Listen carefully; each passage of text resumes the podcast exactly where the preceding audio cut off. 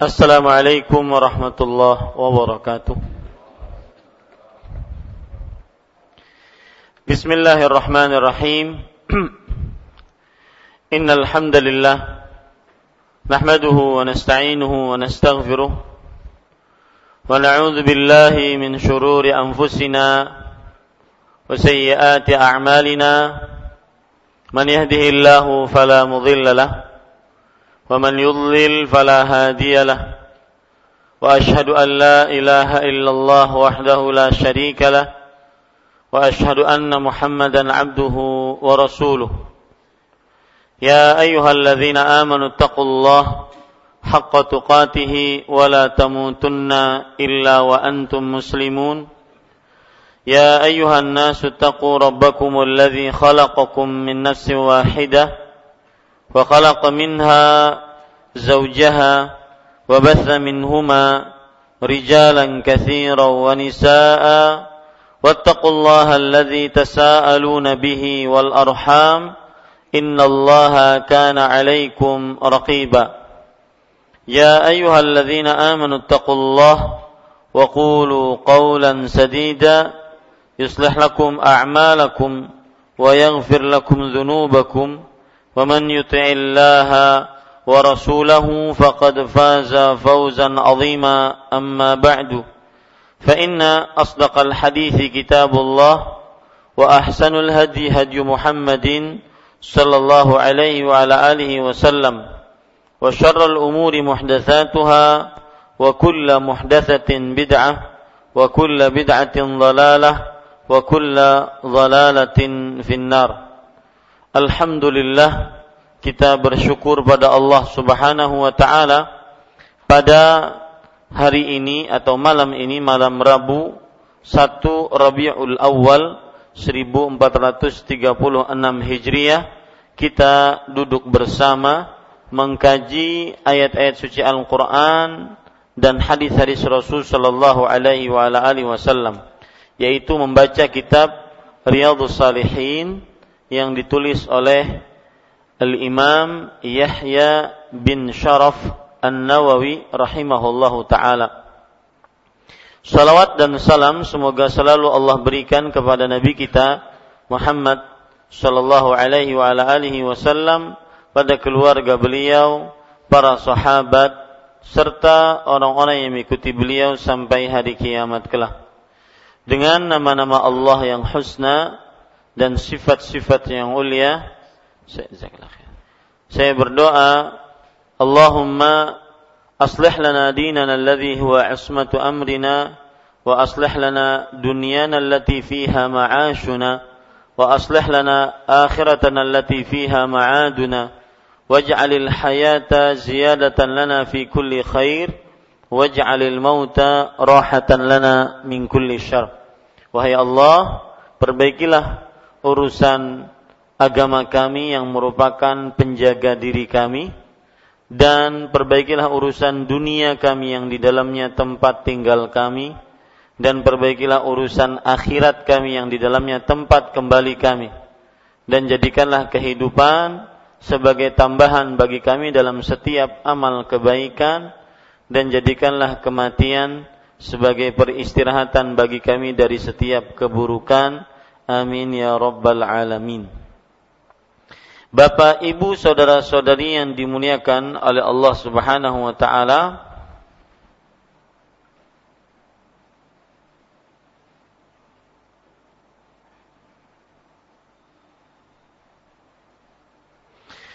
kita masih membicarakan kitabul adab yaitu bab istihbabu taqdimil yamin kitab adab yaitu anjuran untuk memulai bagian kanan. Dan kalau tidak salah kita sudah sampai kepada hadis yang ke-724 dalam buku saya ini. Bapak Ibu saudara-saudari yang dimuliakan oleh Allah Subhanahu wa taala yaitu pada bab 99 yang mempunyai bukunya di bab yang ke-99 dan kita sudah sampai kepada hadis yang ke berapa? 723. Betul? 723. Taib. Sekarang kita masuk kepada 724. Ya. Kita baca Wa an Abi Hurairah radhiyallahu anhu anna Rasulullah sallallahu alaihi wa ala alihi wasallam idzan ta'ala ahadukum anna Rasulullah sallallahu alaihi wa sallam qala idzan ta'ala ahadukum falyabda bil yumna wa idza naza'a falyabda bis shimal litakunil yumna awwalahuma tun'alu wa akhiruhuma tunza'u. Muttafaqun alaih. Artinya Abu Hurairah radhiyallahu anhu meriwayatkan bahwa Rasulullah shallallahu alaihi wasallam bersabda jika salah seorang dari kalian memakai sendal maka mulailah dengan kaki kanan. Dan jika melepasnya maka mulailah dengan kaki kiri.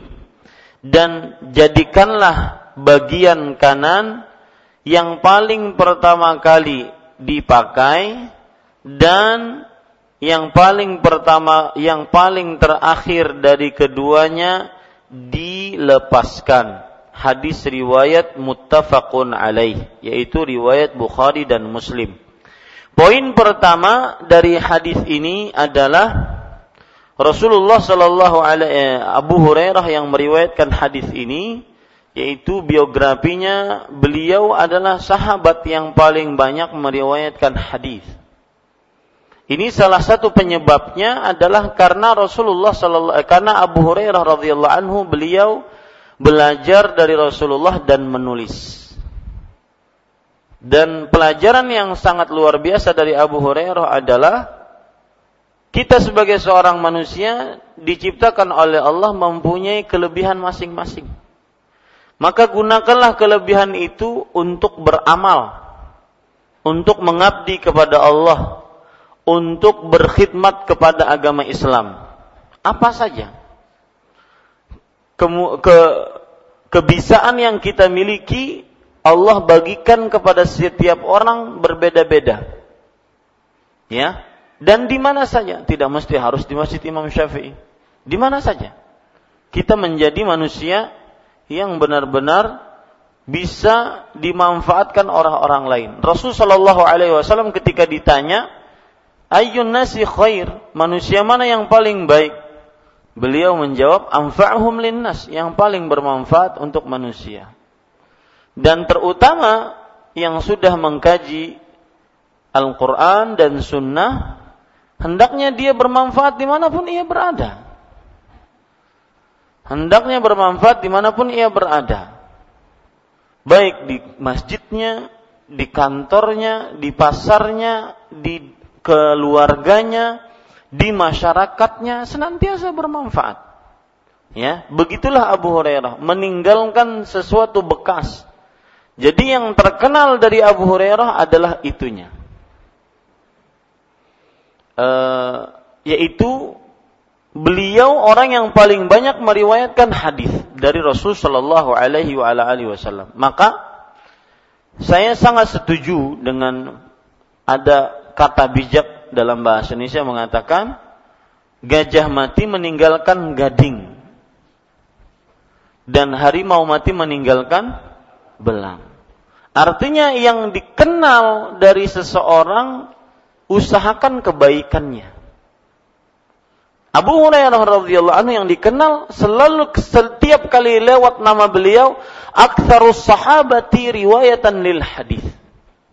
Yaitu sahabat yang paling banyak meriwayatkan hadisnya. Senantiasa yang dikenal dari Abu Hurairah itu.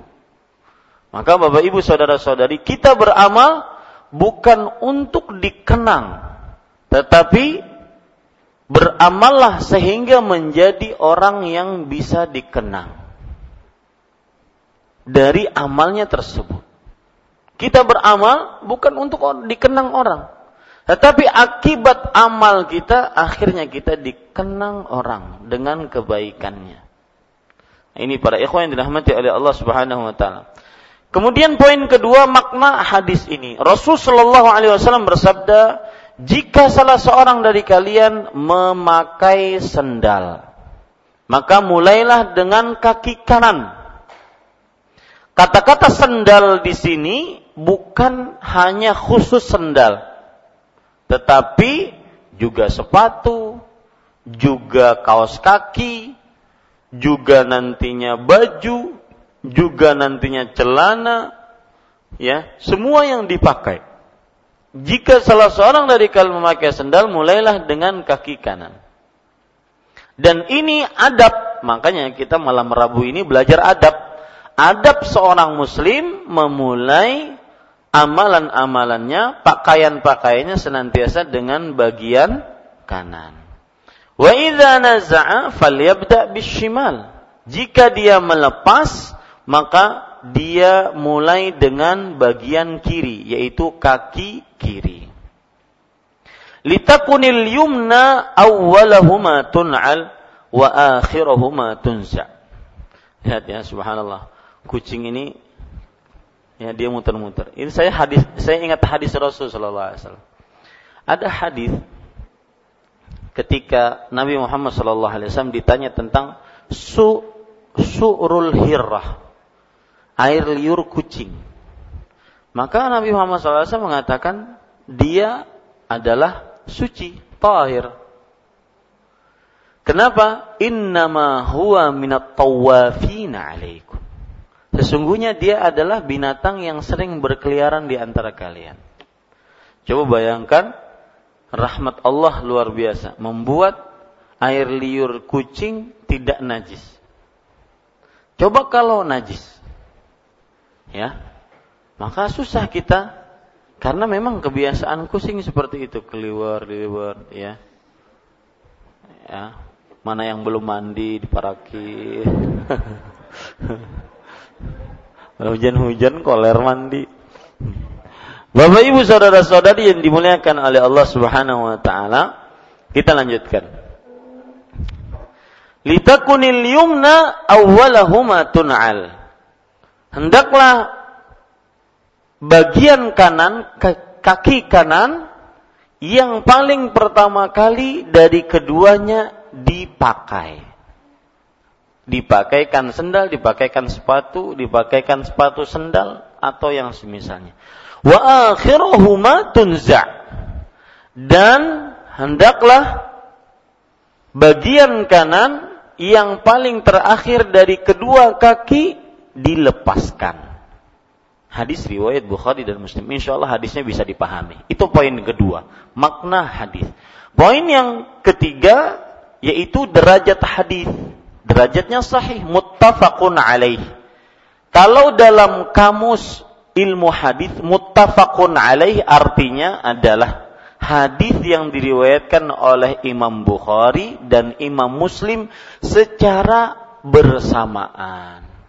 Artinya Imam Bukhari di dalam kitab sahihnya Sahih Bukhari meriwayatkan hadis ini, Imam Muslim juga meriwayatkan hadis ini secara bersamaan. Makanya disebut muttafaqun alaih. Artinya secara letterlek bahasa Indonesia yang disepakati atasnya. Maka disebut dengan muttafaqun alaih. Kemudian menjadi istilah yang sudah baku di tengah para ulama dan para penuntut ilmu bahwa muttafaqun alaih artinya adalah hadis riwayat Bukhari dan Muslim dan kuat. Kalau sudah muttafaqun alaih itu berarti kuat sekali. Tapi berarti hadisnya sahih, tidak ada uh, perbedaan pendapat dalam hadis ini. Taib. Sekarang poin keempat, makna atau hukum dan pelajaran yang kita bisa ambil dari hadis ini. Yang pertama,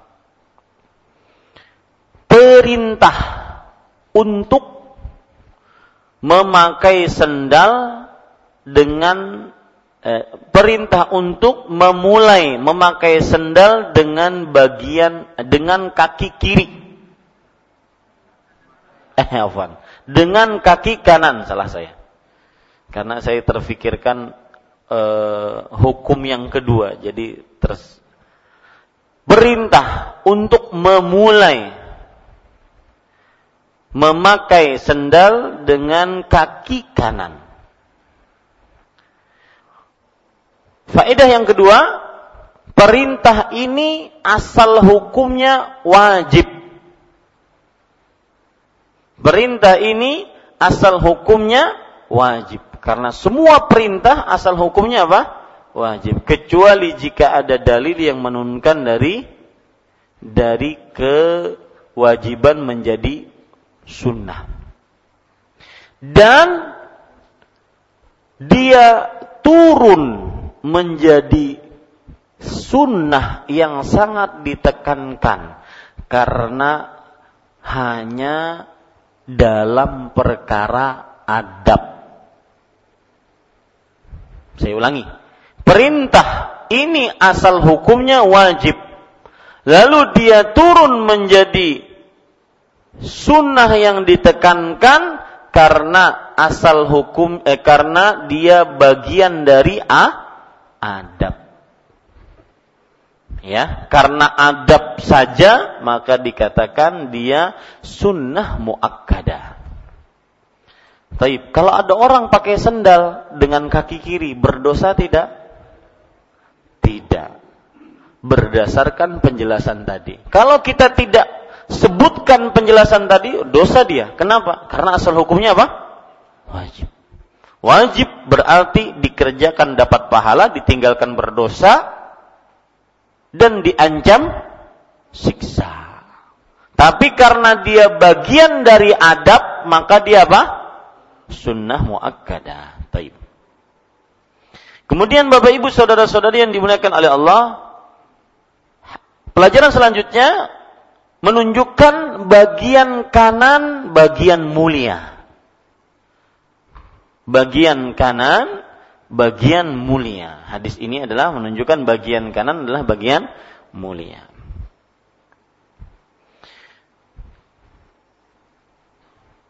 Kemudian pelajaran selanjutnya yang kita bisa ambil dari hadis ini juga adalah bagian kiri yang paling pertama dilepaskan sendal. Bagian kiri yang paling pertama dilepaskan sendal.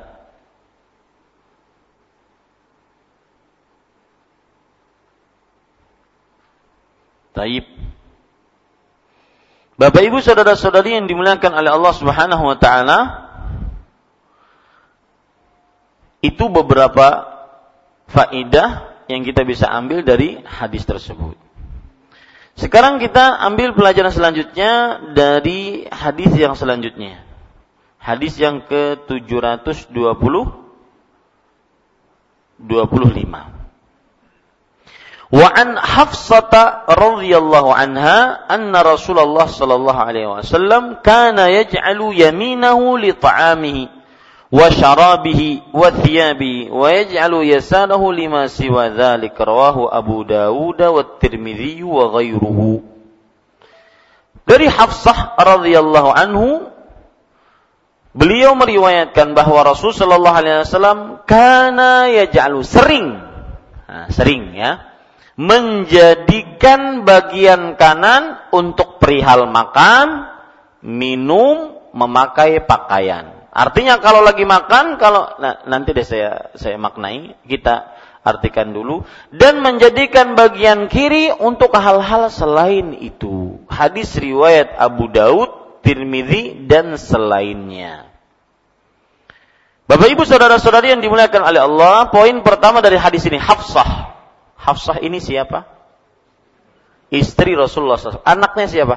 Binti siapa? Umar bin Khattab. Jadi kalau kita lihat, ya empat sahabat ini Abu Bakar, Umar, Utsman, Ali.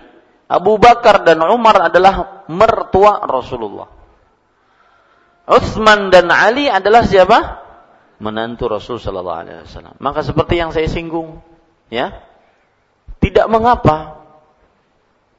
Seperti Umar bin Khattab. Beliau riwayatnya kan menawarkan kepada siapa? Hafsah ini kepada Abu Bakar. Maka contoh yang anak-anak perempuan, yang punya anak perempuan, tawarkan. Enggak jadi masalah. Terutama belum yang belum belum nikah atau yang sudah menikah tapi mungkin menduda. Tawarkan, tidak jadi masalah.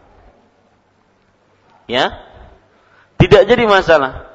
Di zaman sekarang kita harus mencari keselamatan. Dibandingkan yang melamar tidak jelas, maka tawarkan kepada orang-orang yang saleh, orang-orang yang berilmu, orang-orang yang taat kepada Allah Subhanahu wa taala.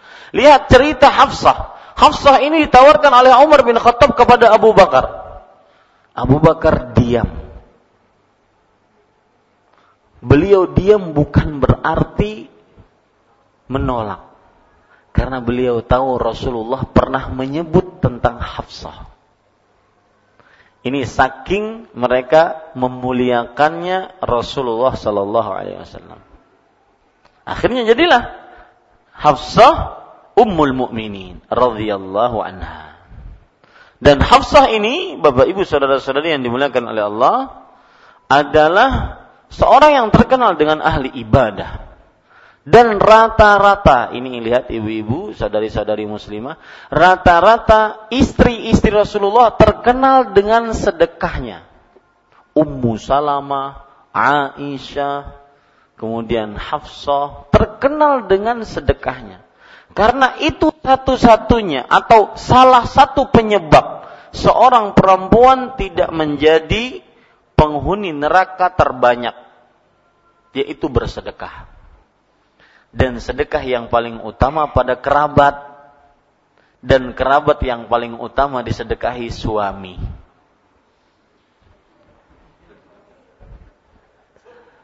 Iya betul. Hadis dari Abdullah bin Mas'ud radhiyallahu anhu. Istri beliau ingin mengeluarkan zakat. Kata Abdullah bin Mas'ud, jangan diberikan kecuali kepada saya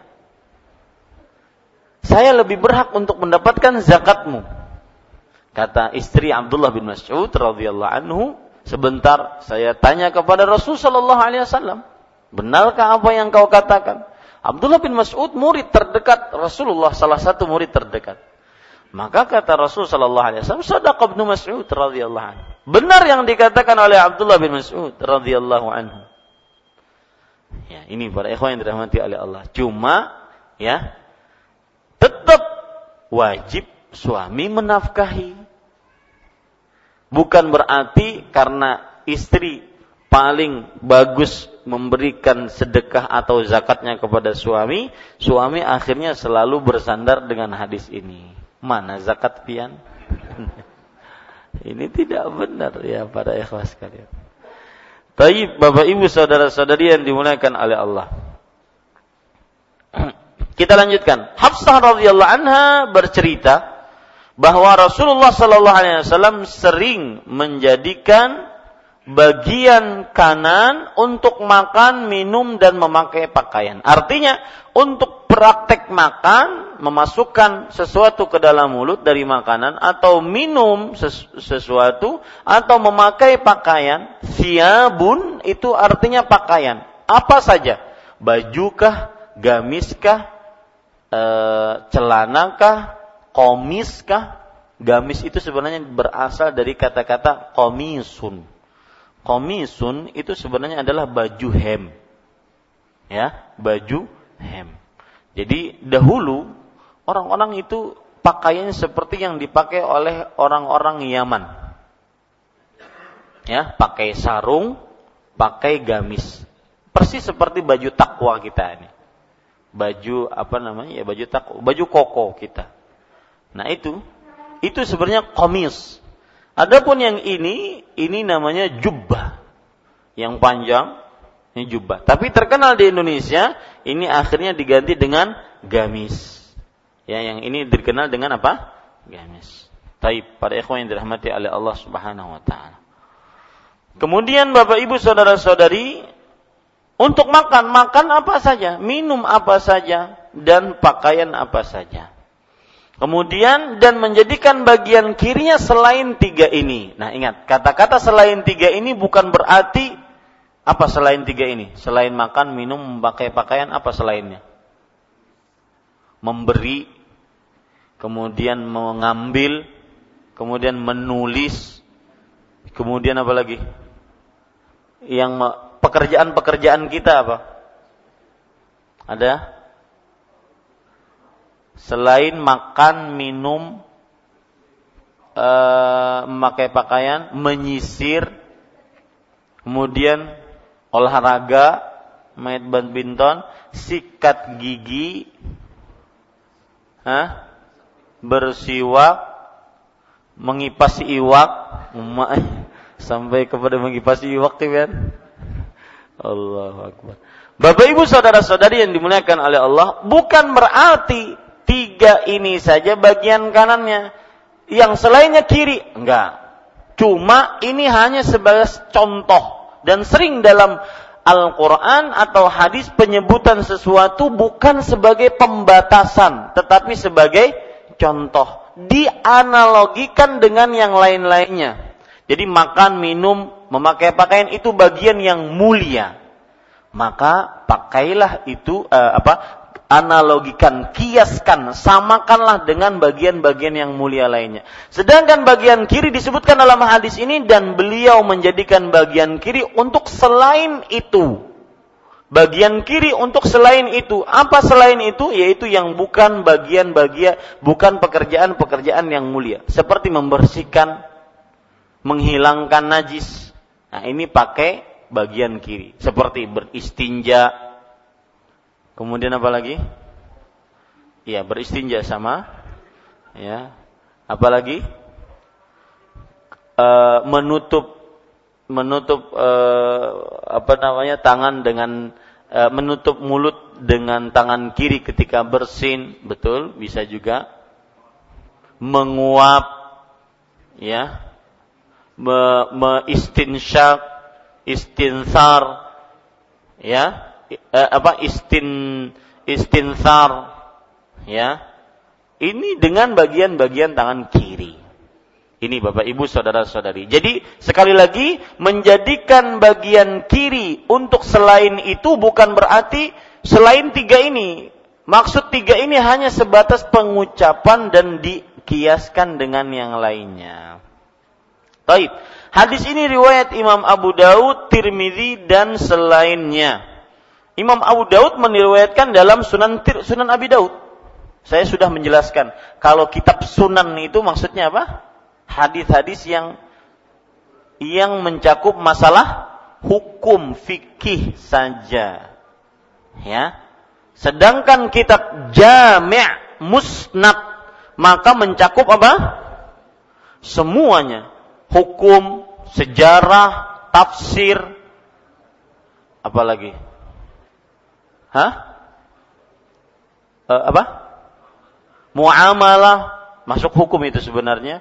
Semuanya masuk. Kemudian hukum berjihad, hukum ahli wa, hukum warisan masuk ke dalamnya. Di dalam kitab Jami' Musnad yaitu Sahih Bukhari, Sahih Muslim. Nah, ini para ikhwas sekalian dirahmati oleh Allah. Kemudian Imam Tirmidzi meriwayatkan di dalam kitab Sunannya, Sunan Tirmidzi. Sebenarnya Pak, Sunan Tirmidzi itu nama aslinya juga Jami'ut Tirmidzi. Karena di dalam Sunan Tirmidzi itu ada kitab sejarah, ada kitab tafsir. Ya, artinya ada hadis-hadis yang berkenaan dengan sejarah, ada hadis-hadis yang berkenaan dengan tafsir. Lalu kenapa Ustaz terkenalnya dengan Sunan Tirmidzi, bukan Jami' Tirmidzi seperti Sahih Bukhari, Sahih Muslim? Karena uh, dia lebih banyak hadisnya tentang hukum-hukum. Nah, ini sedikit berbicara tentang eh, kitab-kitab uh, hadis. Wa dan selainnya. Taib. Sekarang poin yang ketiga, derajat hadis ini. Derajat hadis ini adalah hadis yang hasan. Hasan. Hasan itu, Pak, kalau saya ingin boleh berbicara tentang hadis, ya. Kalau hadis sahih, derajat hadis itu sahih, hasan, kemudian dhaif lemah. Sahih itu apa? Ada lima syaratnya. Sahih ada lima syaratnya. Yang pertama mattasala sanadu, yang bersambung sanatnya. Sanatnya nyambung dari mulai Rasulullah sampai kepada imam yang meriwayatkan hadis tersebut.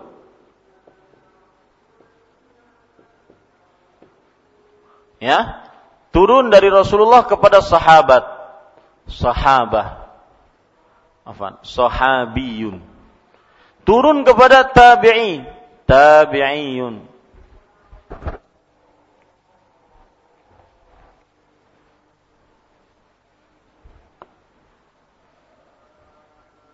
sahabi tabi'i. Terus nyambung kepada tabi'ut tabi'in. Terus nyambung kepada tabi'ul atba'. Artinya nyambung itu sahabat meriwayat e, mendapatkan hadis itu langsung dari Rasulullah. Tabi'in mendapatkan hadis itu langsung dari sahabat. Tabi'ut tabi'in mendapatkan hadis itu langsung dari tabi'i tabi'ut tabi'ul atba mendapatkan langsung dari tabi'ut tabi'in kemudian turun kepada syekh gurunya imam gurunya Imam Bukhari, Imam Muslim ya kemudian turun kepada imam imam yang meriwayatkan hadis tersebut nah inilah yang disebut dengan apa sanad nah syarat pertama dari hadis sahih satu sanatnya tersambung. Seperti ini tersambung, ya. Kalau terputus itu gimana? Ini misalkan. Ini tidak ada tabi'i langsung meriwayatkan ke Rasulullah. Nah, ini terputus. Ya. Padahal tabi'i nggak pernah melihat siapa? Rasul. Nah, itu namanya terputus. Nah, ini syarat hadis sahih sanatnya tersambung mattalasala sanaduhu binaklin adlin dabit perawinya adil perawi adil adil di sini bukan adil dalam bahasa Indonesia adil di sini adalah perawinya yang wibawanya tidak gugur Makanya di dalam ilmu hadis, orang yang meriwayatkan hadis itu, mereka sangat menjaga wibawa. Saya beri contoh. Ada seorang yang bernama Syu'bah ingin mengambil hadis dari seseorang. Ternyata guru yang mau diambil hadisnya ini mahagai kambing. Jar si Syu'bah, ah kada pantas diambil hadisnya nih orang mahagai kambing. Mahagai kambing gugur wibawanya. Ya. Makanya tuan-tuan guru dahulu wibawa itu sangat tinggi karena mereka sangat menjaga. Dan itu keturunan dari dulu memang. Makan di pasar kada mau. Ya. Menjaga wibawa, muruah dalam bahasa Arab. Menjaga muruah duduk-duduk bersama perempuan-perempuan tidak mau. Ya, muru'ah. Nah, ini namanya adil. Apalagi sampai terkenal dengan maksiat. Maka ini tidak diambil sama sekali, enggak adil ini. Binaklin adlin dhabit. Yang ketiga, perawinya dhabit. Dhabit itu kuat hafalannya kuat hafalan, hafalan dibagi menjadi dua. Hafalan dalam otak, hafalan tulisan. Misalkan ulun beri contoh, Ami Miswan menulis kelak dipinjam oleh Pak Didi. Sekalinya pas dipinjam dicoret-coret sidin. Nah, Ami Miswan harus memperhatikan apa bukunya, ada coretan atau tidak, ada perubahan atau tidak itu namanya dhabit, menjaga. Menjaga hafalan dalam otak atau menjaga tulisan dari perubahan. Yang keempat adalah min ghairi syudzin wala illah. Tidak ada cacat. Apa maksudnya? Semua perawinya ini tidak boleh cacat. Dalam artian cacat itu hafalannya atau tingkah lakunya, bukan cacat fisik, bukan. Yang kelima adalah tidak ada penyelisihan terhadap hadis yang lain. Nah, ini syarat hadis sahih. Nah, hadis hasan yang mana? Semua ini syaratnya, cuma ini satu. Kurang apa namanya? Bo bobit. Eh, kurang hafalannya. Ya, kurang hafalannya. Misalkan waktu masih muda hafalannya kuat. Sudah tua hafalannya menurun. Nah, ini hadisnya nanti kalau dia meriwayatkan pas tua itu menjadi hasan hadisnya. Itu saja bedanya antara hadis sahih dengan hadis hasan. Semuanya sama kecuali ini. Yang ketiga, yang kalau hadis sahih kuat, sedangkan kuat hafalannya. Sedangkan kalau hadis hasan kurang hafalannya. Ya, kurang hafalannya. Taib. Itu sedikit bercerita tentang hadis hasan. Maka hadis yang kita baca ini hadisnya hasan. Ya. Hadisnya hasan. Taib. Pelajaran yang kita bisa ambil dari hadis ini poin yang keempat. Yaitu Rasul Shallallahu Alaihi Wasallam menjadikan bagian-bagian eh, menjadikan kanan untuk hal-hal yang mulia menjadikan kanan untuk hal-hal yang apa?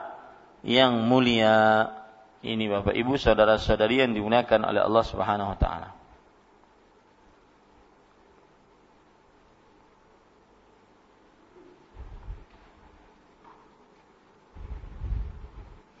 Taib. Itu pelajaran yang kita bisa ambil dari hadis yang kedua. Kemudian pelajaran selanjutnya yang kita bisa ambil dari hadis yang kedua pada malam ini adalah bagian kiri untuk hal-hal menghilangkan kotoran atau najis. Bagian kiri digunakan untuk menghilangkan kotoran atau najis.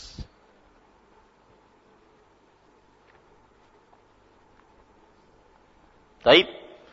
Kita baca hadis yang selanjutnya 760 eh 26. Wa an Abi Hurairah radhiyallahu anhu anna Rasulullah sallallahu alaihi wa ala alihi wasallam qala Idza labistum wa idza tawadda'tum fabda'u bi ayaminikum. Hadithun sahih rawahu Abu Dawud wa Tirmidzi bi isnadin sahih. Artinya, Abu Hurairah radhiyallahu anhu meriwayatkan bahwa Rasul shallallahu alaihi wasallam bersabda, "Jika kalian memakai pakaian dan jika kalian berwudu, maka mulailah bagian kanan." Hadis sahih riwayat Abu Daud dan Tirmidzi dengan sanad yang sahih. Langsung kepada poin makna hadis ini karena Abu Hurairah sudah kita baca tadi biografinya, kita makna hadis ini. Yaitu Rasul Shallallahu Alaihi Wasallam bersabda, jika kalian memakai pakaian, di sini umum pakaian apa saja, ya, memakai pakaian apa saja, seperti baju, baju dalam, e, celana, celana dalam, kaos kaki, sendal, sepatu, ya, apa saja yang dipakai. Dan jika berwudu, maka mulailah bagian kanan kalian. Cuma di sana ada penjelasan Berwudu yang dimulai bagian kanan hanya bagian anggota-anggota wudunya yang dua. Seperti apa? Tangan kanan, eh ta, tangan, kemudian kaki.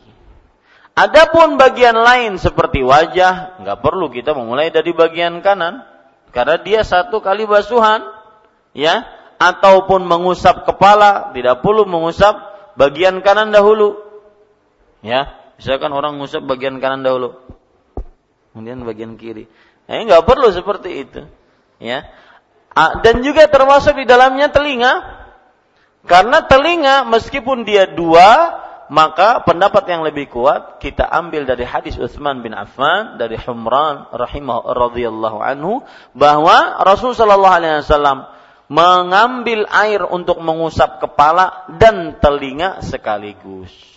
Meskipun terkadang beliau juga mengambil air un baru untuk mengusap telinga. Jadi kalau ada orang mengambil air baru untuk mengusap telinga, boleh tidak? Boleh. Tetapi pendapat yang yang sering dilakukan oleh Rasulullah Shallallahu Alaihi Wasallam adalah mengambil air untuk mengusap kepala dan telinga sekaligus. Karena Rasul Shallallahu Alaihi Wasallam bersabda al udhunani minar ras. Artinya dua telinga termasuk bagian dari kepala. Maka telinga pun tidak memakai kanan dan kiri, langsung sekaligus. Ya. Jadi caranya kita ambil basahi kedua telapak tangan, kemudian kita jalankan dari depan ke belakang, kemudian dari belakang ke depan, kemudian kita masukkan jari telunjuk kita ke dalam telinga, kemudian kita jalankan jempol ini dari atas ke bawah. Ya, begitu caranya. Jadi tidak perlu e, apa kanan dulu atau kiri dulu tidak perlu. Dari bawah ke atas begini Bagaimana? Boleh enggak? Boleh. Ya, tapi eh, apa? Ada beberapa cara yang disebutkan di dalam hadis Rasul Shallallahu Alaihi Wasallam dari bawah ke atas, ya. Dan ketika memasukkan jari telunjuk tidak perlu masukkan ke dalam-dalam, cukup dimasukkan saja, ya. Ini para ikhwan yang dirahmati oleh Allah Subhanahu Wa Taala. Taib. Uh, hadis ini poin ketiga derajat hadis ini. Hadis ini diriwayatkan oleh Imam Abu Daud, Tirmidzi dan had, uh, hadisnya sahih, tidak ada keraguan di dalamnya. Poin keempat yaitu pelajaran yang kita bisa ambil dari hadis ini. Sudah sering kita baca yaitu pelajarannya adalah jika memakai sesuatu atau jika berwudu maka mulailah dengan bagian kanan. Taib, hadis selanjutnya. Ya, karena hadisnya mudah-mudah kita lanjutkan. Adab itu memang mudah, tidak terlalu ribet seperti fikih ya. Adab memang mudah. Hadis yang ke-720 eh, 27. Nah. وعن أنس رضي الله عنه أن رسول الله صلى الله عليه وسلم أتى منا فأتى الجمرة فرماها ثم أتى منزلة بمنى ونحر ثم قال للحلاق خذ وأشار إلى جانبه الأيمن ثم الأيسر ثم جعل يعطيه الناس متفق عليه. Artinya, dari Anas bin Malik radhiyallahu anhu Rasulullah sallallahu alaihi wasallam pernah mendatangi Mina ini ceritanya ketika haji ya mendatangi Mina fa'atal jamrah lalu beliau mendapat mendatangi jamrah jamrah adalah tempat untuk melempar jamarat. Ya. Misalkan ini Mekah, ini Mina. Di sini Muzdalifah. Dalifah. Ya. Nah, di sini ada Jamratul Ula. Di sini Jamratul Wusta, di sini Jamratul Aqabah. Makanya para ulama mengatakan Jamratul Aqabah adalah jamrah yang paling ujung dari Mina dan paling dekat dengan arah Mekah. Nabi Muhammad SAW mendatangi Mina. Ya. Kemudian di sini disebutkan Nabi Muhammad SAW mendatangi Mina. Lalu beliau mendatangi Jamrah Kemudian beliau melemparnya, ya, melempar jamrah. Ini sepertinya ketika hari nahar.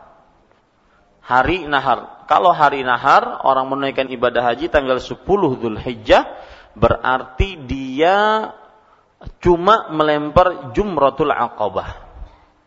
Melempar jumratul aqabah. Ya, sebanyak tujuh butir lemparan. Setiap lemparannya mengucapkan Allahu Akbar. Habis itu selesai talbiyah. Sesudah melempar selesai talbiyah. Nah, sesudah melempar ini beliau pergi ke Mina. Ya, beliau pergi ke Mina. Kemudian di sana beliau sudah disediakan tempat seperti tenda, kemah begitu. Kemudian beliau menyembelih setelah melempar menyembelih. Jadi pekerjaan pada tanggal 10 Zulhijjah bagi jamaah haji yang pertama adalah melempar jamrah Aqabah sebanyak tujuh butir. Kemudian setelah itu menyembelih hewan hadiu dan hewan hadiu bukan hewan kurban tetapi hewan hadiu yang disembelih karena haji. Haji tamattu atau haji kiran. Kemudian setelah itu tawaf ifadah eh, eh, mencukur kemudian tawaf ifadah.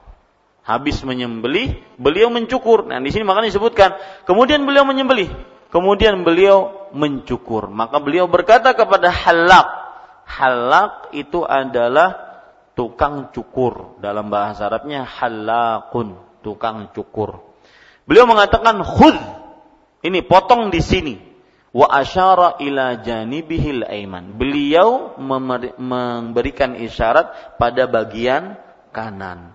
Thummal aisar kemudian baru bagian kiri.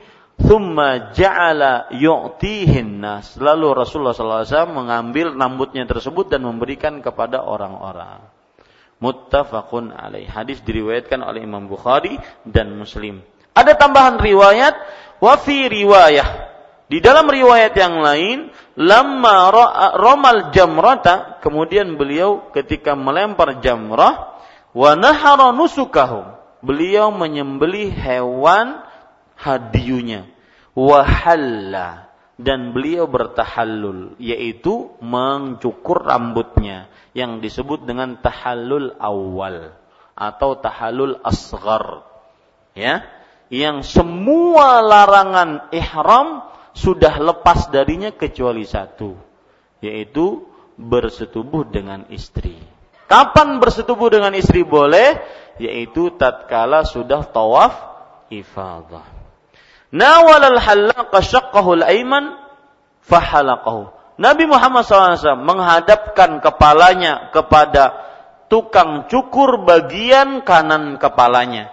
Maka tukang cukur tersebut pun me gundul rambut Rasul sallallahu alaihi wasallam. Summa da'a Talha al-Ansariyah radhiyallahu an. Kemudian beliau memanggil Abu Talha dari kaum Ansar fa'atahu iya.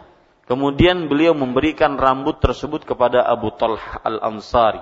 Thumma nawalahu syiqqul aisar. Kemudian Nabi Muhammad SAW menghadapkan kepada tukang cukurnya bagian rambutnya atau bagian kepalanya bagian kiri. Faqala ihliq.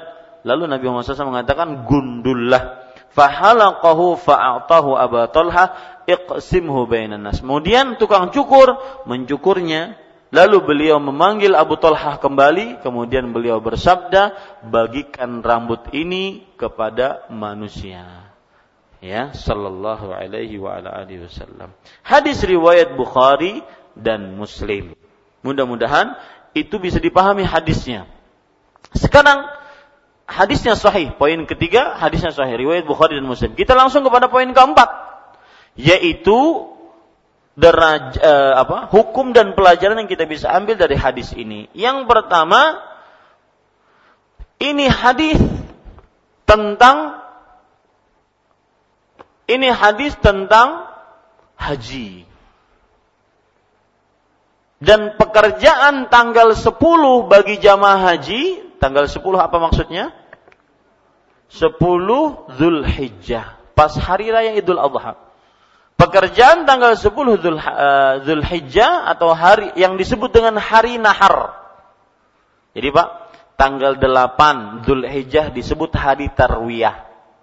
Tanggal 9 Zulhijjah disebut hari Arafah.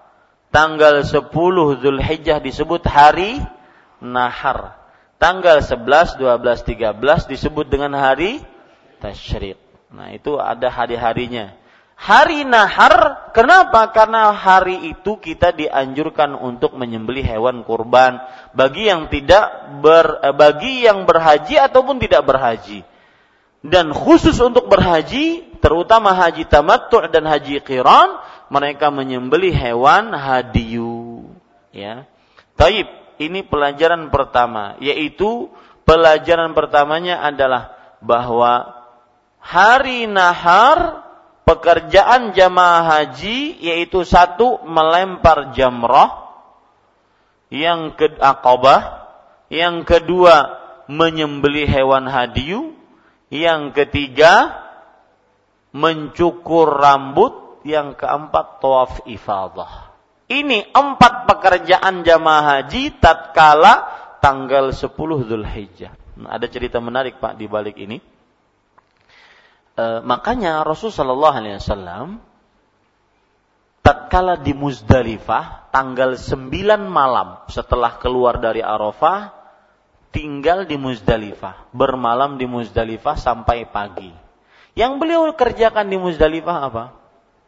Beliau sholat maghrib, isya di jama, kosor, takhir. Azan, kemudian komat, kemudian sholat maghrib tiga rakaat, kemudian komat lagi, sholat isya dua rakaat. Habis itu apa? Tidur. Tidur. Tidak ada pencarian batu, tidak ada naik-naik gunung, tidak ada eh, apa namanya ibadah-ibadah nggak ada. Ya. Dan subhanallah Bapak Ibu, Islam itu benar-benar memang sudah apa ya? perfeksionis, sempurna. Kenapa disuruh tidur? Karena besoknya ada empat pekerjaan besar. Apa itu? Melempar jamrah, kemudian tadi apa? Menyembelih hadiu, kemudian apa? Motong rambut, kemudian tawaf ifadah. Ini butuh uh, memerlukan peke, uh, kekuatan. Makanya tidur. Nah ceritanya saya waktu itu tahun pertama kalau tidak salah haji uh, melihat orang habis sampai di Muzdalifah kita sudah sholat maghrib, sholat isya, tidur. Ada orang mungkin seperti di pojok masjid lah begitu, jauhnya antara jarak kita dengan orang tersebut beribadah sambil bersila dia kemudian meletakkan tangannya di di tanah kemudian berzikir. Saya kira oh paling sejam dua jam. Oh iya sudah sidito Tetahunya kita bangun sebelum subuh masih aja orang itu seperti itu. Saya lihat. Padahal besok mengerjakan ibadah yang lebih berat. Jadi Islam itu tidak dikenal dengan hanya keringat, uyuh. Enggak. Islam itu dikenal dengan ibadahnya didasari dengan dalil. Dengan Al-Quran dan Sunnah. Di sinilah yang disebutkan oleh Abdullah bin Mas'ud radhiyallahu anhu, al-iqtisadu fi sunnah khairun minal ijtihadi fil bid'ah. Sederhana tapi sesuai dengan sunnah lebih baik dibandingkan capek tapi mengada-ngada. Ya, lebih baik lebih baik daripada capek tapi mengada-ngada. Taib. Pelajaran selanjutnya yang kita bisa ambil dari hadis ini adalah bahwa tahallul yang dianjurkan itu dengan menggundul rambut. Lihat di sini Rasulullah SAW mengatakan gundullah, ihliq. Ya, Ihlak itu artinya gundul lah, bukan hanya sekedar menipiskan rambut. Dan ini bahkan jadi syiar orang yang menaikkan ibadah haji atau umroh. Kalau mereka pulang dari haji atau umroh itu gundul rambutnya. Ya.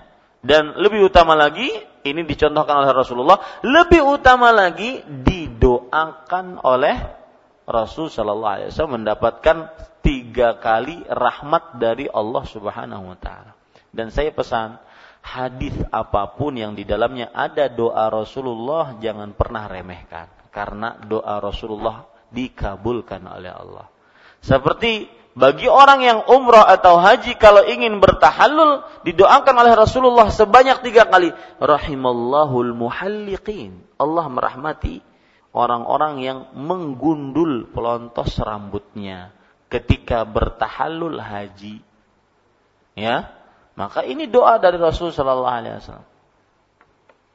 Kemudian para ikhwan yang dirahmati Allah Subhanahu Wa Taala, Pelajaran selanjutnya yang kita bisa ambil dari hadis ini yaitu yang berkenaan dengan bab sampai mencukur rambut dimulai dengan bagian kanan. Sampai mencukur rambut dimulai dengan bagian kanan. Dan ini jangan malu Pak mengerjakan ini.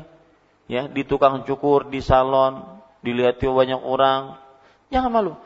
Mas, bagian kanan dahululah. Kenapa malu? Jangan malu. Ya. Berbanggalah jadi seorang muslim. Jangan malu, tampakkan syariat Islam di tengah-tengah masyarakat. Kemudian pelajaran selanjutnya yang kita bisa ambil dari hadis ini adalah bolehnya bertabaruk dengan rambut Rasulullah Sallallahu Alaihi Wasallam. Bolehnya mengambil berkah, ngalap berkah dengan rambutnya Rasulullah Sallallahu Alaihi Wasallam. Buktinya Nabi Muhammad Wasallam memberikan kepada Abu Talha al Ansari radhiyallahu an untuk membagikan kepada manusia. Nah pertanyaannya sekarang, adakah rambut Rasulullah sampai sekarang? Maka jawabannya perlu penelitian. Ya, maka kalau ada yang mengaku-ngaku uh, punya rambut Rasulullah, ini perlu diteliti benar atau tidak. Ya. Dan yang ke yang selanjutnya pelajaran selanjutnya bertabaruk dengan zat seseorang hanya boleh kepada Rasulullah sallallahu alaihi wasallam. Bertabaruk dengan zat manusia hanya boleh kepada Rasulullah sallallahu alaihi wasallam. Tidak boleh selain beliau. Ya, tidak boleh selain beliau. Saya beberapa hari yang lalu nonton video di beberapa situs video diceritakan itu sepatu sepatu syekh syekh tarikat yang mendirikan sebuah tarekat. Maka orang-orang pun bertabarruk. Wah, disapukan. Ya, ke kepala. Jadi bekas sepatunya. Allahu Akbar. Saya bilang, begini ternyata memang yang dilarang oleh Rasulullah. Iya wal ghulu. Jauhi kalian sikap terlalu berlebih lebihan. Fa inna ma ahlaka man kana qablakum al-ghulu. Orang-orang sebelum kalian binasa gara-gara sifat terlalu berlebih-lebihan. Nah, para ikhwah yang dirahmati oleh Allah yang luar, lebih yang anehnya pas waktu itu adalah si fulan ini ingin meletakkan di kaki. Jadi sepatunya itu ingin dipakai. Kata si penyesat umat ini, Jangan diletakkan di kaki. Nanti kamu akan mendapat laknat Allah. Tidak boleh sepatu itu kita injak-injak. Alhamdulillah. Ya. Ini benar-benar orang yang mengajak seperti ini adalah orang-orang yang sesat dan menyesatkan umat. Ini para ikhwan sekalian dirahmati. Jangan sampai kita dituduh seperti ini bahwasanya kita tidak percaya terhadap wali. Enggak, kita percaya terhadap keberadaan wali. Ya, tetapi wali yang tidak melampaui batas. Wali yang tidak melampaui batas, tidak berkekuatan seperti kekuatannya Allah Subhanahu wa taala. Ini tidak boleh bertabaruk dengan orang selain Rasulullah sallallahu alaihi wasallam. Ya. Kemudian Bapak Ibu saudara-saudari yang dimuliakan oleh Allah Subhanahu wa taala, pelajaran menarik dari hadis ini juga adalah boleh mendoakan seseorang yang kita pilih. Atau misalkan seorang ustadz memilih muridnya yang dia lihat memang berpotensi untuk menyebarkan Islam, maka dia boleh untuk memilih. Seperti Rasulullah SAW memilih siapa? Abu Talhah Al-Ansari untuk membagikan rambut beliau. Nah ini boleh ya. Eh, seseorang memilih uh, orang yang bisa dia harapkan menyebarkan ilmunya kelak. Seperti Imam Malik punya murid Imam Syafi'i. Ya, Imam Syafi'i akhirnya menyebarkan Islam bahkan menjadi salah satu imam yang terkenal dari imam yang empat dan dari imam-imam ahlu sunnah wal jamaah. Ini boleh, ya.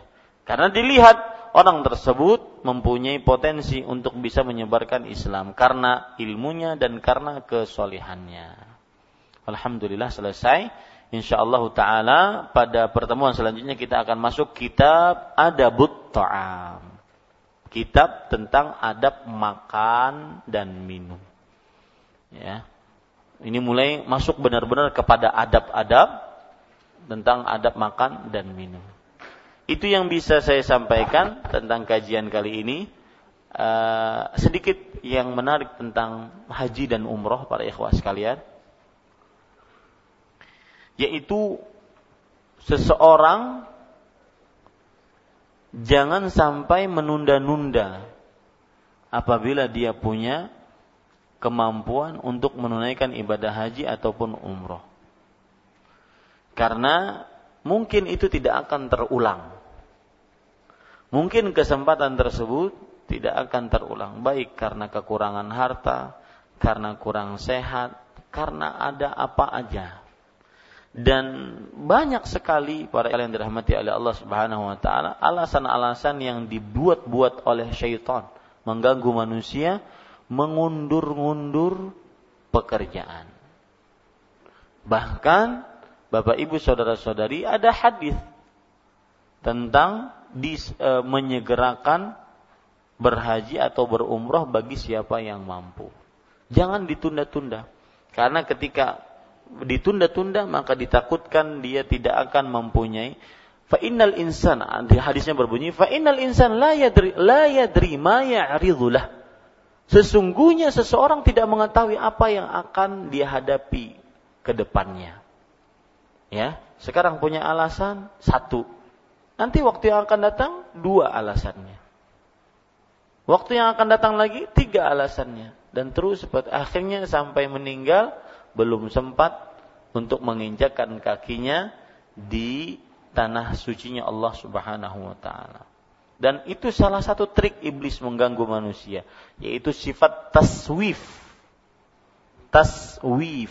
Taswif adalah membisikkan kepada manusia sikap menunda-nunda amal.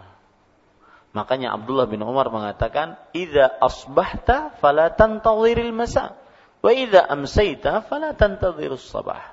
Jika kamu masuk waktu pagi, jangan tunggu waktu sore untuk beramal. Jika kamu masuk waktu sore, jangan tunggu waktu pagi untuk beramal, tapi bersegeralah untuk beramal.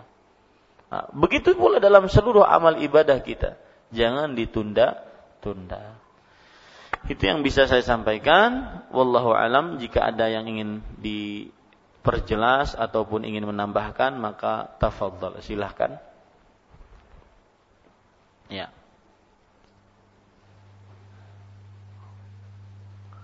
Uh, untuk penggabungan sholat maghrib dan isya tadi itu sesuai dengan hadis riwayat Bukhari baik dari Abdullah bin Abbas ataupun Abdullah bin Umar apabila ada hujan becek maka diperbolehkan malam hari lagi untuk menggabung sholat menjamak sholat antara maghrib dan dan isya.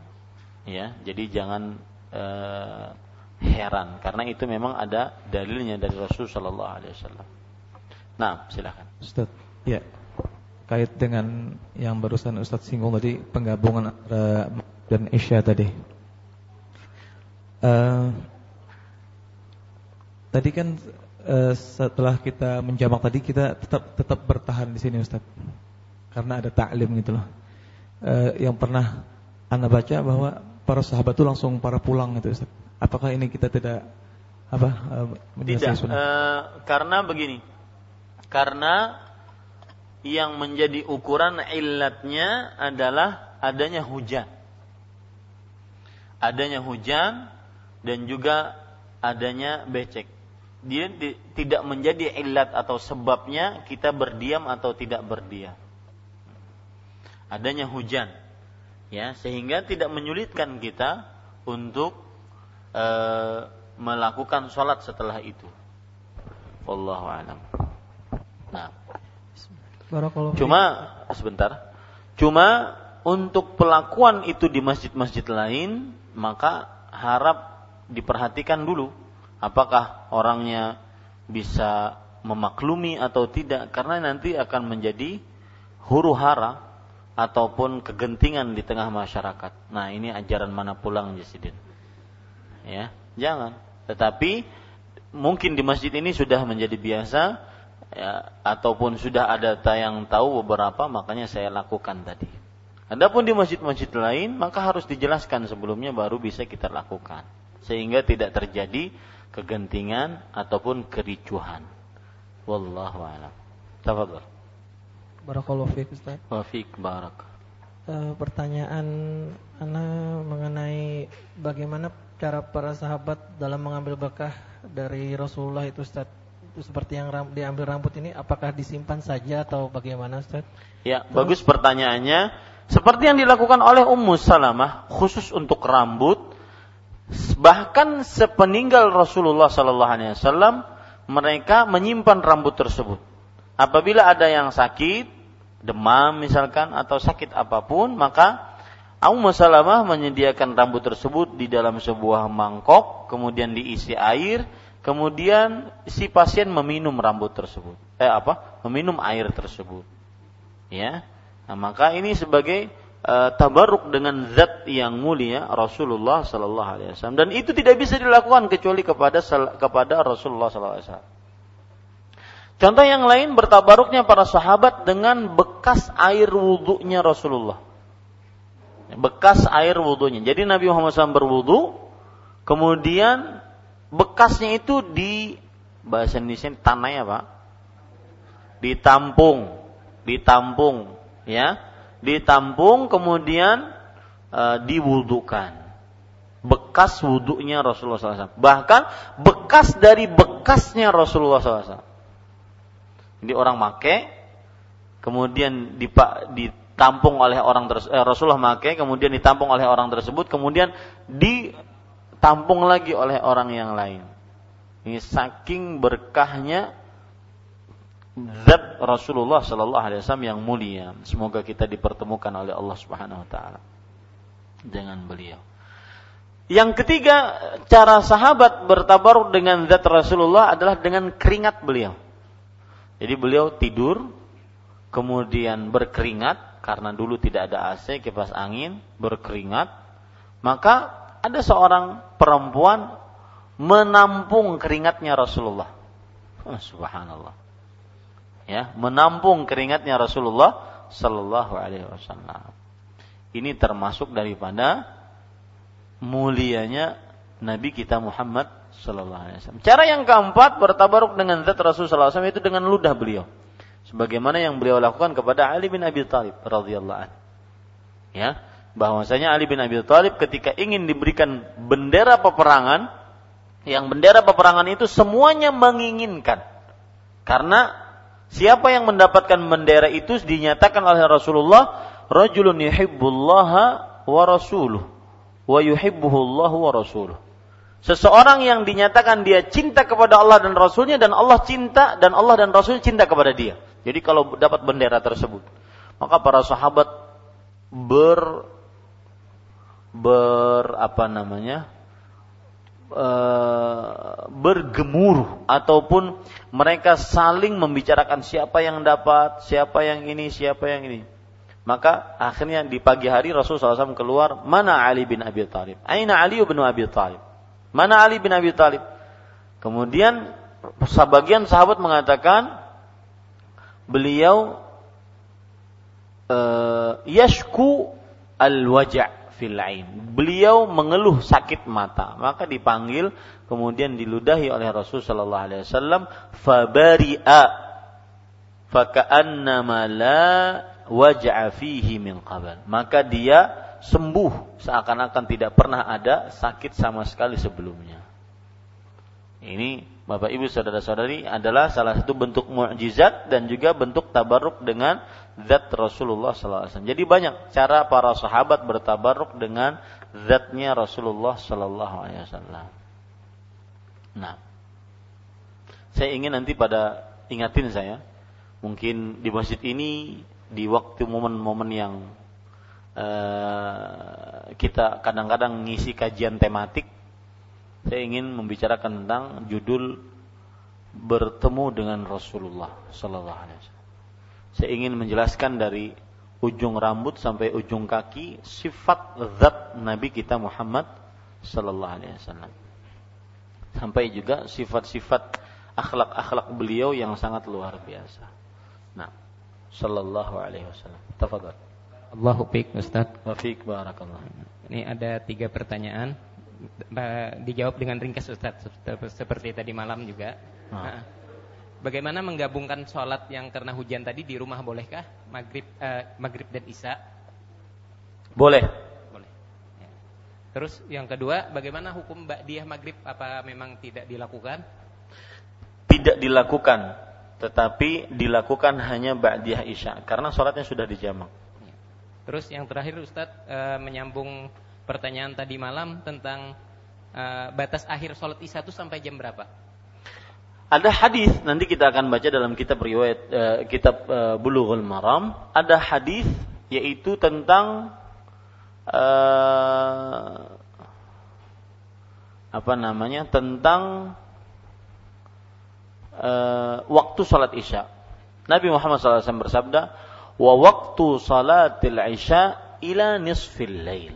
Dan waktu salat Isya sampai pertengahan malam. Itu yang paling utama untuk dikerjakan sholat isya. Maka disebut dengan sholat isya al-akhirah. Ya, ada riwayat uh, Umar bin Khattab mengatakan kepada Rasulullah, "Ya Rasulullah, aqimis salah." Wahai Rasulullah, bang uh, ikomahkan sholat. Kami sudah capek, para sahabat sudah kepayahan menunggu. Kata Rasulullah SAW, Ya Umar, innaha la waqtuha laula an asyukka ala ummati. Wahai Umar, sesungguhnya ini waktu sholat isya yang paling utama. Yaitu diakhirkan malahan. Kalau seandainya aku tidak menyusahkan atas umatku. Maka sebenarnya yang paling utama itu diakhirkan. Nah, kalau ada orang berpendapat diakhirkan. Saya sholat di rumah aja kalau begitu, Ustaz. Dia laki-laki. Maka jawab kita tidak boleh. Karena berjamaah hukumnya wajib dan mengikuti jamaah kaum muslim hukumnya wajib di masjid-masjid. Ketika jamaah kaum muslim mengerjakan sholat isya di awal waktu bukan di akhir waktu, ya itulah sudah. Tetapi ketika uh, satu pesantren misalkan atau satu kampung mereka sepakat kita akhirkan yuk mengerjakan sunnah Rasul SAW. Nah ini boleh saja, tidak mengapa. Cuma pertanyaan tadi, wa waktu salatil isya ila nisfil Waktu salat isya sampai pertengahan malam. Itu yang paling terakhir. Artinya paling terakhir dalam keadaan tidak darurat, tidak terpaksa. Tapi kalau dalam keadaan terpaksa seperti wanita yang baru selesai haid di pertengahan malam, ya, atau dini hari dia suci dari haidnya, maka boleh dia sholat isya pada waktu itu. Atau misalkan seorang yang dalam perjalanan, maka boleh dia sholat isya di pertengahan malam ataupun setelah pertengahan malam kalau seandainya dia memerlukan dan terpaksa untuk hal itu. Tapi untuk yang mungkin yang tidak terpaksa yang e, bisa mengerjakan pada waktunya maka waktu sholat isya paling terakhir adalah pertengahan malam. Nah pertengahan malam hitungannya gimana mi? Misalkan maghrib setengah tujuh sekarang. E, subuh jam jam berapa? jam 5 anggap. 4.56. Jam 4.56. Jam 5, anggap jam 5. Taib. Jam setengah tujuh, setengah delapan, setengah sembilan, setengah sepuluh, setengah sebelas, setengah dua belas, setengah satu, setengah dua, setengah tiga, setengah empat, setengah lima. Jam lima. Anggap sebelas jam. Anggap sebelas jam. Mengetahui pertengahan malam dari mana? Ya bagi sebelas jam bagi setengah. Jadi setengah tujuh, setengah delapan, setengah sembilan, setengah sepuluh, setengah sebelas, setengah dua belas. Nanti setengah dua belas. Kalau kita berbicara sepertiga malam, Allah turun di sepertiga malam terakhir. Bagaimana cara menghitungnya? Begitu juga. Lihat waktu maghrib, lihat waktu subuh bagi tiga. Jamnya itu jumlah jamnya bagi bagi tiga. Seperti itu. Nah, wallahu alam. Nah, ada yang lain? Silakan Pak Arif. Barakallahu fikum. Barakallah. Fik barakallah. Mohon penjelasan berkenaan dengan hadis yang berkaitan dengan haji, Pak Ustaz. Iya. Ketika seseorang melaksanakan haji tamatu, Tamattu. Yang bersangkutan sudah melaksanakan tawaf kudum dan sa'i. Iya.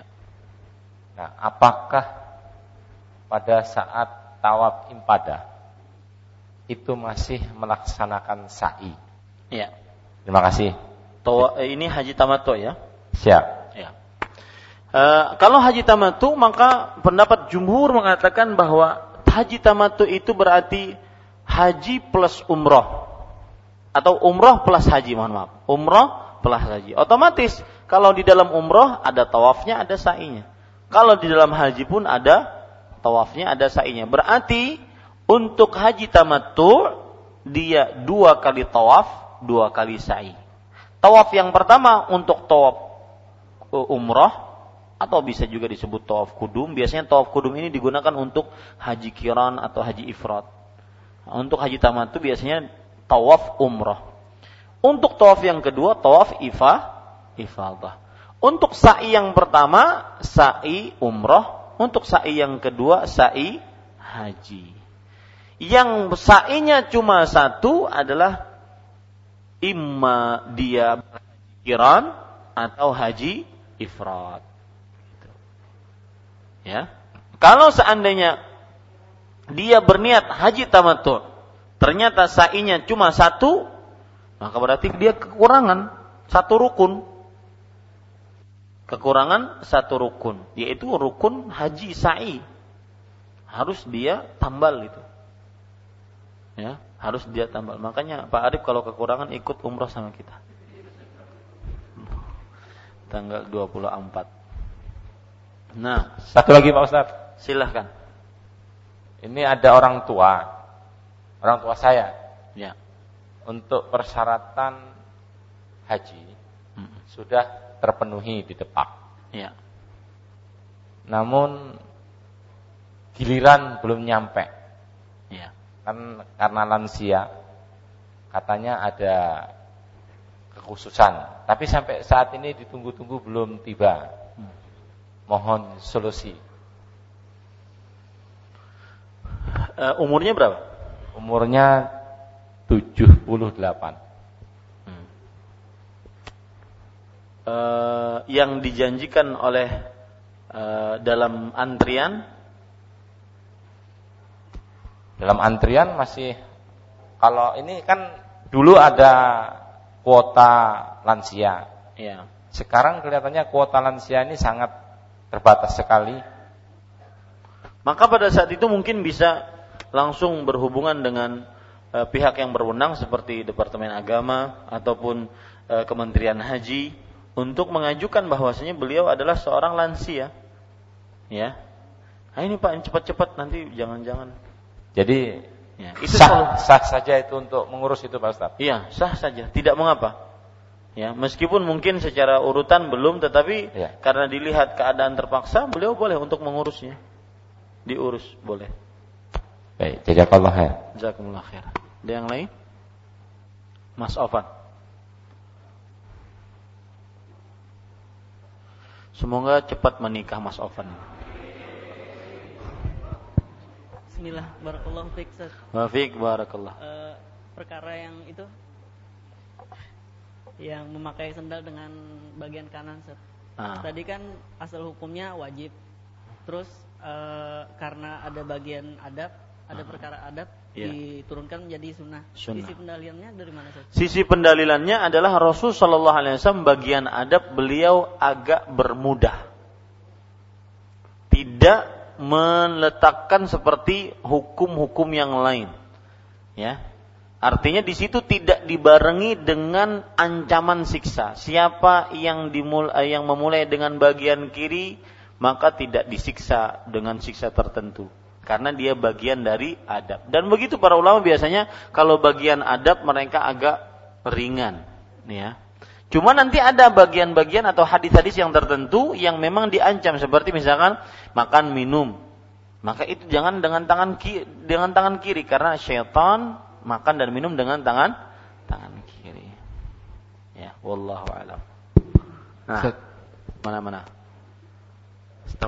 Uh, ini anda pernah dengar, kan kita udah tahu bahwa haji itu hukumnya wajib bagi yang mampu Ustaz. Uh. Anda pernah dengar bahwa umroh yang pertama juga hukumnya wajib. Apakah perkataan itu benar? Betul. Kalau misalnya benar kan berarti itu akan jadi solusi juga bagi, bagi para orang-orang yang antri lama sekali belum tahu pasti berangkat atau enggak atau umur sampai atau enggak sehingga umroh lebih kalau dia memiliki kemampuan untuk umroh duluan juga maka jatuh hukumnya wajib juga. Iya. Hukum umroh asalnya adalah wajib. Karena Nabi Muhammad SAW dalam beberapa riwayat beliau ketika ditanya uh, beliau menyebutkan dalam hadis Abdullah bin Umar radhiyallahu anhu bunyal Islamu ala khams. Islam didirikan di atas lima perkara. Kemudian beliau menyebutkan antasyhadu alla ilaha illallah bersyahadat dua kalimat syahadat. Kemudian mengucap uh, mendirikan salat membayar zakat. Kemudian Eh, berpuasa uh, berpuasa pada bulan Ramadan, membayar zakat dan berhaji dan berumrah. Anta hujja wa ta'tamir. Berhaji dan berumrah. Ada lafaz berumrah. Di sini para ulama menyatakan bahwa hukum berumrah seperti hukum haji, yaitu wajib sekali seumur hidup bagi yang mampu. Ya, wajib sekali seumur hidup bagi yang mampu. Maka Apabila ada orang kemampuan untuk menunaikan ibadah umroh, sedang mungkin dia belum bisa menunaikan ibadah haji, maka dia daftarkan dirinya untuk menunaikan ibadah umroh. Terutama tanggal 24. Ya. Apa namanya? E, daftarkan dirinya. Kenapa? Karena seperti yang antum bilang tadi bahwa itu solusi. Karena itu adalah hukumnya wajib sekali seumur hidup sekali seumur hidup. Jadi ada sebagian orang begini, dia itu diwaswasi oleh syaitan. Umpat umrohkah, mendaftar hajikah? Umpat umrohkah, mendaftar hajikah? Ini waswas syaitan. Maka jawabannya adalah gawi dua-duanya. Daftar haji iya, umrohnya iya. Ya, Ustaz, isuk makan apa? Makan nasi, Bian. Ya, Sebagian orang itu terlalu banyak mikir. Kalau aku umroh sekarang kena, mun aku hendak umroh lagi kayak, kayak apa kena?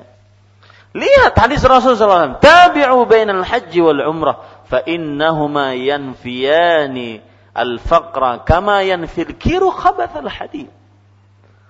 Ikuti haji dan umroh. Sesungguhnya dia akan menghilangkan kefakiran. Sebagaimana pandai besi menghilangkan karat dari besi. Ya, ini para ikhwah sekalian dirahmati oleh Allah. Kenapa untuk kita itu kalau keluar duit untuk ibadah itu wah, mikirnya luar biasa. Banyak sekali perhitungannya. Ya, salah satu penyebabnya adalah kita masih beriman dengan kasat mata. Kalau saya berumroh habis puluhan juta. Mendingan kalau sendirian, ini lawan keluarga, Ya. Padahal itu harta sebenarnya yang kita miliki, yang kita simpan-simpan, maka itu akan kita wariskan kepada yang lain. Ini para ikhwas sekalian dirahmati oleh Allah. Nah. Tafadhol. Silakan. Jazakallahu khair atas kesempatan Ustaz. Jazakumullah khair. Barakallahu fikum. Fikum barakallah. Uh, yang pertama, Ustaz tadi misalnya uh, harus eh apa? Yang kanan uh, misalnya menulis olahraga dan sebagainya. Uh, kita lihat di banyak yang kidal itu Ustaz. Kidal. kidal. Apa hukumnya? Apakah dia iya ya.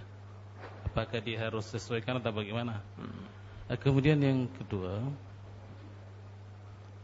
kalau misalnya kita bekerja, misalnya tadi Contoh saja kipas iwak misalnya. Untuk kanan atau yang lain. Apa bisa bergantian? Kan capai kalau kanan terus. Hmm. Uh, terus yang terakhir kami belum mengerti tabiut akbar itu yang Ustaz tadi tabiul akbar itu kami tidak kami belum mengerti dengan seh sering mendengar seh tapi bagaimana itu Ustaz kami Mungkin Ya. terlewatkan atau bagaimana itu mungkin yang mudah bagi yang lain tapi kami belum mengerti. Ustaz. Iya. Untuk pertanyaan yang pertama yaitu tentang orang yang kidal, bagaimana hukumnya? Maka jawabannya dia berusaha untuk kanan. Tetapi jika masih belum mampu, maka dimaafkan. Ini masuk ke dalam bagian adab tadi. Karena orang bisa karena biasa, maka dia berusaha untuk bagian untuk memakai kanan. Misalkan menulis tidak bisa kecuali kiri, maka pada saat itu dia berusaha. Dan usaha itu yang akan diukur. Sebesar usaha dia, sebesar itu pahala yang dia dapatkan. Kemudian untuk e, melakukan aktivitas-aktivitas yang mubah, ya seperti ngipas iwak, misalkan, ataupun e, gosok gigi, maka pada saat itu silahkan kanan atau kiri tidak mengapa, karena dia sesuatu yang mubah. Dia tidak bukan bagian dari yang dimuliakan, bukan juga bagian yang dihinakan. Tidak mengapa. Kemudian untuk e, tabiul atba ini adalah orang yang di bawah tabiut tabi'in. Jadi orang yang melihat tabiut tabi'in. Sedangkan syekh, syekh itu artinya gurunya imam. Jadi gurunya Imam Bukhari siapa? Gurunya Imam Muslim siapa? Gurunya Imam e, Abu Daud siapa? Ya, beliau ngambil riwayat dari situ, kemudian baru dari tabiul atba, tabiut tabi'in, tabi'in, para sahabat sampai kepada Rasul Sallallahu Alaihi Wasallam. Ya, Ustaz. Jadi Syekh itu belajar dari tabi'ul Iya. Syekh itu belajar dari tabiul atba atau lebih tepatnya mendapatkan riwayat dari tabiul atba. Iya, nah. Ya, Mas Ari.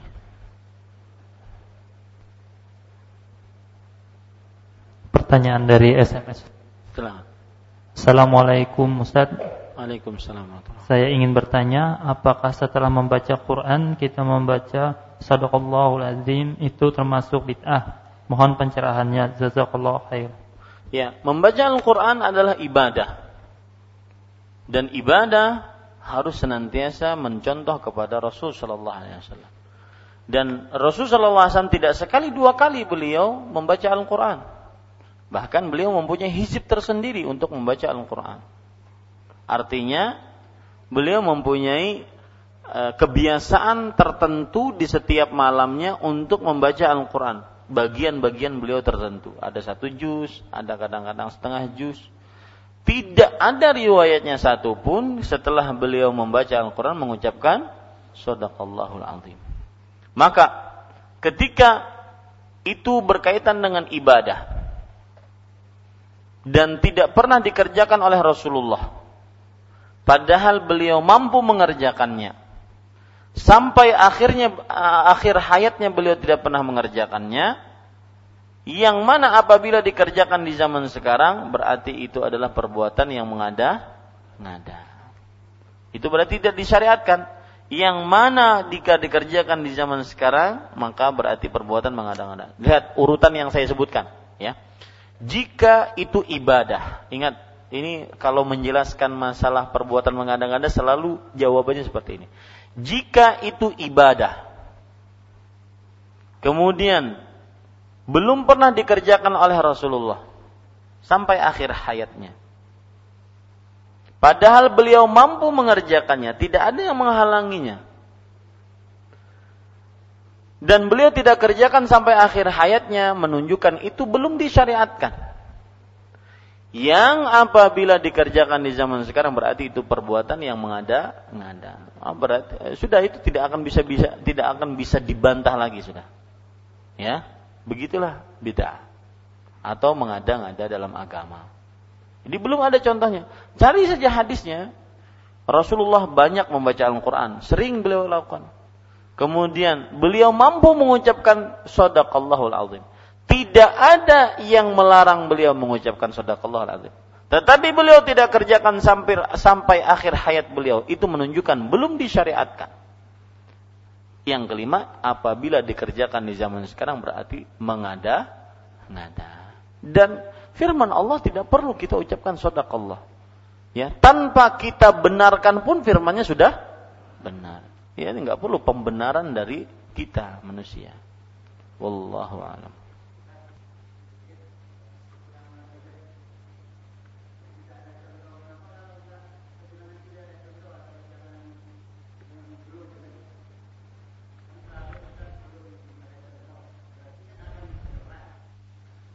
Ya, belum ada contoh, memang tidak ada contohnya. Rasul Shallallahu Alaihi Wasallam sudah meninggal.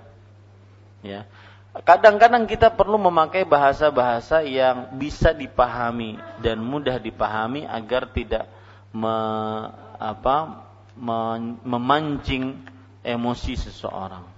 Nah. Karena bagaimanapun ibadah yang bertahun-tahun dia kerjakan, kemudian kita katakan kamu mengerjakan ibadah tidak ada contohnya, dia akan marah. Ya. Nah, cukup kiranya apa yang baik itu hanya dari Allah Subhanahu Wa Taala.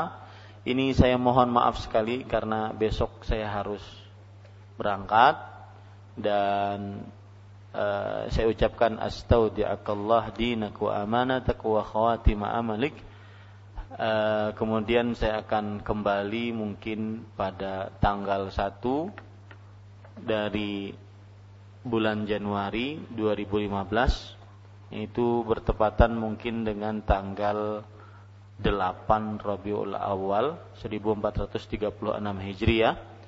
Dan berarti kita akan melalui beberapa kajian untuk diliburkan dan Eh, juga khusus malam ini mungkin bapak-bapak yang sudah datang untuk belajar bahasa Arab saya mohon izin karena ini sudah larut malam. Karena subuh saya harus berangkat ini belum siap-siap ya.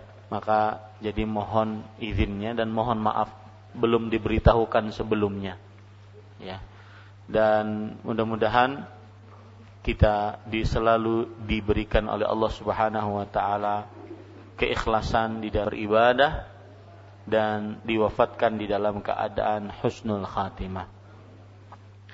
Dan sepertinya ada yang mempunyai hajat memberikan kepada kita makanan-makanan maka mudah-mudahan bisa disantap.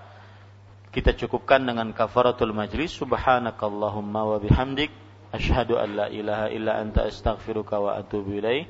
Wa sallallahu nabiyana Muhammad walhamdulillahi rabbil alamin. Wassalamualaikum warahmatullahi wabarakatuh.